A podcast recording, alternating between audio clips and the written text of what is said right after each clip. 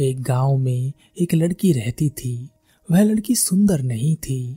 वह अकेली रहती थी और उसका कोई भी नहीं था। वह मेहनत करती और अपने लिए दो वक्त की रोटी का प्रबंध कर लेती। लेकिन वह अपने आप से खुश नहीं थी। उसे दुनिया में सभी लोग सुखी दिखाई देते थे और इसके लिए वह ईश्वर को कोसती रहती थी। वह कहती थी कि, हे मुझे बनाने वाले भगवान तूने सभी को सुखी बनाया, सुंदर बनाया। तब मुझे क्यों नहीं? मैं जानती हूँ कि तू मुझसे बदला ले रहा है। एक दिन रास्ते में अपनी किस्मत को लेकर एक पेड़ के नीचे बैठी हुई वह रो रही थी। तभी उधर से एक भिक्षु भिक्षाटन करके वहाँ से जा रहे थे। उन्होंने उस लड़की को रोते हुए देखा तो उससे पूछा, पुत्री, तुम क्यों रोती हो? क्या हुआ?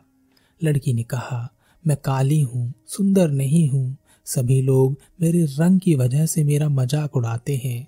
मेरा कोई नहीं है, मेरे पास तो धन भी नहीं है। इस दुनिया में मुझसे ज़्यादा दुखी कोई और नहीं है। सभी इस दुनिया में सुखी हैं तो मैं क्यों नहीं? मेरा क्या कसूर है? क्या मुझे सुखी नहीं होना चाहिए? क्या मेरा हक नहीं है सुखी होने का?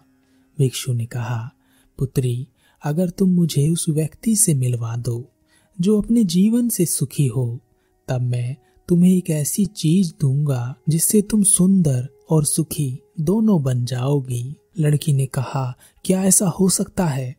मैं जानती हूँ उस व्यक्ति को जो बहुत सुखी है। मैं अभी उसे लेकर आती हूँ। आप मेरा यही इंतज़ार करना। भिक्षु ने कहा हाँ जब तक तुम वापस नहीं आती, मैं तुम्हारा यही इंतज़ार करूँगा। लड़की वहाँ से चली गई और अपने मालिक के यहाँ पहुँची जो एक किसान था। उसने किसान से कहा, मालिक, आप मेरे साथ चलिए। एक भिक्षु हैं जिन्हें मैं आपसे मिलवाना चाहती हूँ। उन्होंने कहा है कि अगर मैं एक सुखी व्यक्ति को उनके पास ले आऊँगी तो वह मुझे सुंदर और सुखी दोनों बना देंगे। किसान ने कहा, मैं और सुखी। तुम्हें मैं कहाँ से सुखी लगता हूँ? मुझसे दुखी तो इस दुनिया में कोई और है ही नहीं। लड़की ने कहा, मालिक, आप और दुखी, आपके पास तो ज़मीन भी है, अनाज भी है, धन भी है, तब आप दुखी कैसे हो सकते हैं? किसान ने कहा, मेरी फ़सल अच्छी नहीं हो रही, इसलिए उसके दाम भी अच्छे नहीं मिल रहे, और राजा को लगान भी देना है। मेरे पास अब तो इतने पैसे भी नहीं है कि मैं फिर से अच्छी किस्म के बीज खरीद सकूँ। पिछली बार बरसात में मेरी फ़सल खराब हो गई थी, और अब तो मेरी हालत और अधिक खराब है। ऐसे में मैं सुखी कैसे हो सकता हूँ? लड़की ने कहा तो मालिक, आप ही बता दीजिए, आपके हिसाब से कौन सुखी व्यक्ति है जिसे मैं अपने साथ ले जा सकती हूँ? किसान ने कहा, मुझे लगता है व्यापारी बहुत सुखी है। उन्हें फ़सल उगाने की चिंता नहीं करनी पड़ती। उन्हें तो बस फ़सल खरीदनी होती है। वह उसे कहीं से भी खरीद लेते हैं। दूसरी चीज़ों का भी व्यापार करते हैं, जिनका मौसम से कोई लेना देना नहीं। उन्हें धन भी अधिक प्राप्त होता है और उनका आदर भी बहुत होता है। मुझे लगता है वह सबसे सुखी है। वह लड़की वहाँ से एक व्यापारी के पास गई। और उसने उस व्यापारी से कहा, मालिक, आप मेरे साथ चलिए। एक भिक्षु हैं, जिन्हें मैं आपसे मिलाना चाहती हूँ। उन्होंने कहा है कि अगर मैं एक सुखी व्यक्ति को उनके पास ले आऊँगी तो वह मुझे सुंदर और सुखी बना देंगे। व्यापारी ने कहा, हमारे जीवन में कहा है सुख? चारों ओर से तो हमें दुख ने ही घेर रखा है। चोर, लुटेरे, डकैत, सबका ध्यान हमारे ही धन पर रहता है। व्यापार में बहुत घाटा आ रहा है। और तो और राजा हमसे अत्यधिक मार्ग कर वसूल रहे हैं, जिससे अब व्यापार करने में बहुत दिक्कत आने लगी है। हमें सुरक्षा नहीं मिल पा रही, जीवन पर संकट मंडराता रहता है। ऐसा लगता है कि मुझसा दुखी इस दुनिया में कोई और नहीं है। लड़की ने कहा, मालिक, इतना धन होने के बाद भी आप दुखी हैं। आपके पास इतनी ज़मीन, जायदाद है, भरा पूरा परिवार है, तब भी आप सुखी नहीं। यह तो बड़ी अजीब सी बात है। मुझे लगता था कि आप तो बहुत सुखी होंगे। क्या आप मुझे बता सकते हैं, आपके हिसाब से कौन सुखी व्यक्ति है? मैं उसे अपने साथ ले जाऊँगी।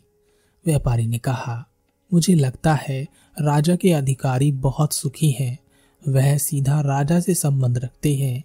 उनके पास अधिकार है और वह धनवान भी है। उनके धन को चोर लुटेरे, डकैत लूटते नहीं हैं और वह हमसे भी धन वसूलते रहते हैं। हमें भी उनके सामने झुकना पड़ता है। सभी लोग उनका बहुत सम्मान करते हैं। मुझे नहीं लगता कि उनके जीवन में कोई दुख है। काश मैं भी राजा का अधिकारी होता। लड़की ने कहा, मालिक, क्या आप मुझे किसी अधिकारी से मिलवा सकते हैं? मैं उन्हें अपने साथ ले जाऊँगी। अगर वही सबसे सुखी व्यक्ति हैं तो मुझे सुंदरता और सुख दोनों मिल सकते हैं। मैं आपकी बहुत आभारी रहूँगी।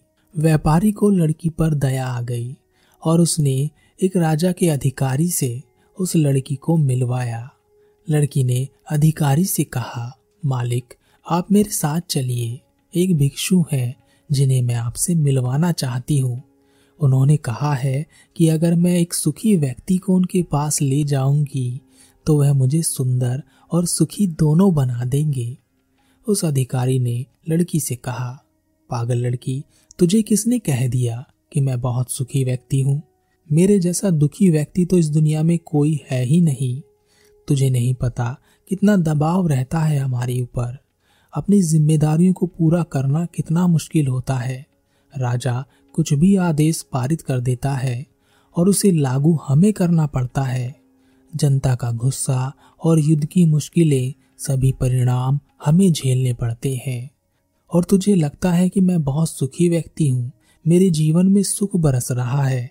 ऐसा कुछ भी नहीं है। अगर वह भिक्षु तुझे सुखी कर दे तो उस भिक्षु से मुझे भी मिलवाना।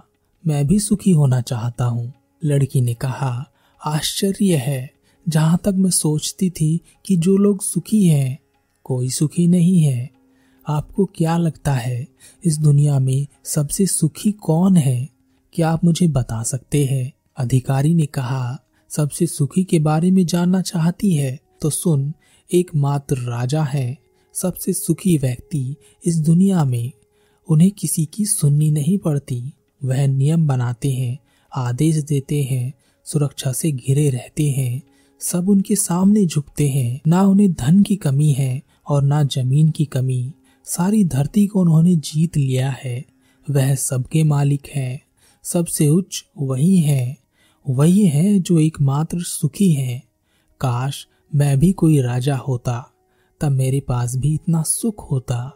लड़की ने कहा, मालिक, एक विनती है आपसे। अगर आप उसे पूरा करेंगे तो मुझ गरीब पर बहुत कृपा होगी। क्या एक बार, बस एक बार आप मुझे राजा से मिलवा सकते हैं? मैं उनसे कुछ पूछना चाहती हूँ। लड़की का चेहरा देखकर अधिकारी को उस लड़की पर दया आ गई और उसने कहा, चल ठीक है, महाराज दरबार में है, मैं वहीं जा रहा हूँ। तू भी मेरे साथ चल और पूछ ले जो तुझे पूछना है। अधिकारी दरबार में पहुँचा और उसने राजा से उस लड़की को सुनने के लिए विनती की। राजा ने आज्ञा दे दी और उस लड़की को दरबार में बुलाया गया। राजा ने कहा, नीडर होकर कहो, तुम क्या कहना चाहती हो? लड़की ने डरते हुए कहा, महाराज, मैं एक संपूर्ण सुखी व्यक्ति को ढूंढ रही हूँ। मुझे भिक्षु ने कहा है कि अगर मैं उनके पास एक संपूर्ण सुखी व्यक्ति को लाऊँगी तो वह मुझे सुंदरता और सुख दोनों प्रदान करेंगे। मुझे पता चला है कि इस दुनिया में एकमात्र सुखी व्यक्ति केवल आप ही हैं। क्या आप मेरे साथ उन भिक्षु के पास चलेंगे? राजा लड़की की बात सुनकर ज़ोर से हंसा और उसने कहा सब की तरह तुम्हें भी लगता है कि मैं इस दुनिया में सबसे सुखी व्यक्ति हूँ। लेकिन कोई यह मुझसे पूछे कि इस दुनिया में अगर कोई सबसे अधिक दुखी है तो वह मैं ही हूँ। मेरे पास नींद नहीं है, मेरे पास आराम नहीं है मैं आराम से सो नहीं पाता। अंगरक्षक हमेशा मुझे घेरे रहते हैं। उनके बिना मैं अकेले कहीं जा भी नहीं सकता। जरा सी आहट होती है तो नींद टूट जाती है। डर हमेशा लगा रहता है। मेरे दुश्मन मेरे घर में ही रहते हैं और जिनका मुझे पता भी नहीं है। कौन कब मुझ पर कहाँ से वार कर दे, कुछ कह नहीं सकते। यहाँ बैठे सभी में कुछ मेरे हितैषी हैं।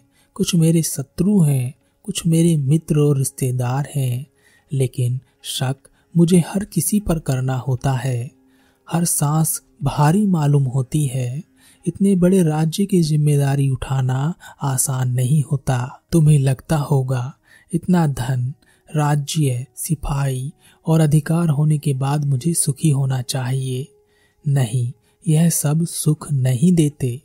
लड़की ने कहा तो महाराज धन सुख नहीं देता, राज्य सुख नहीं देता, अधिकार सुख नहीं देता तो क्या हुआ?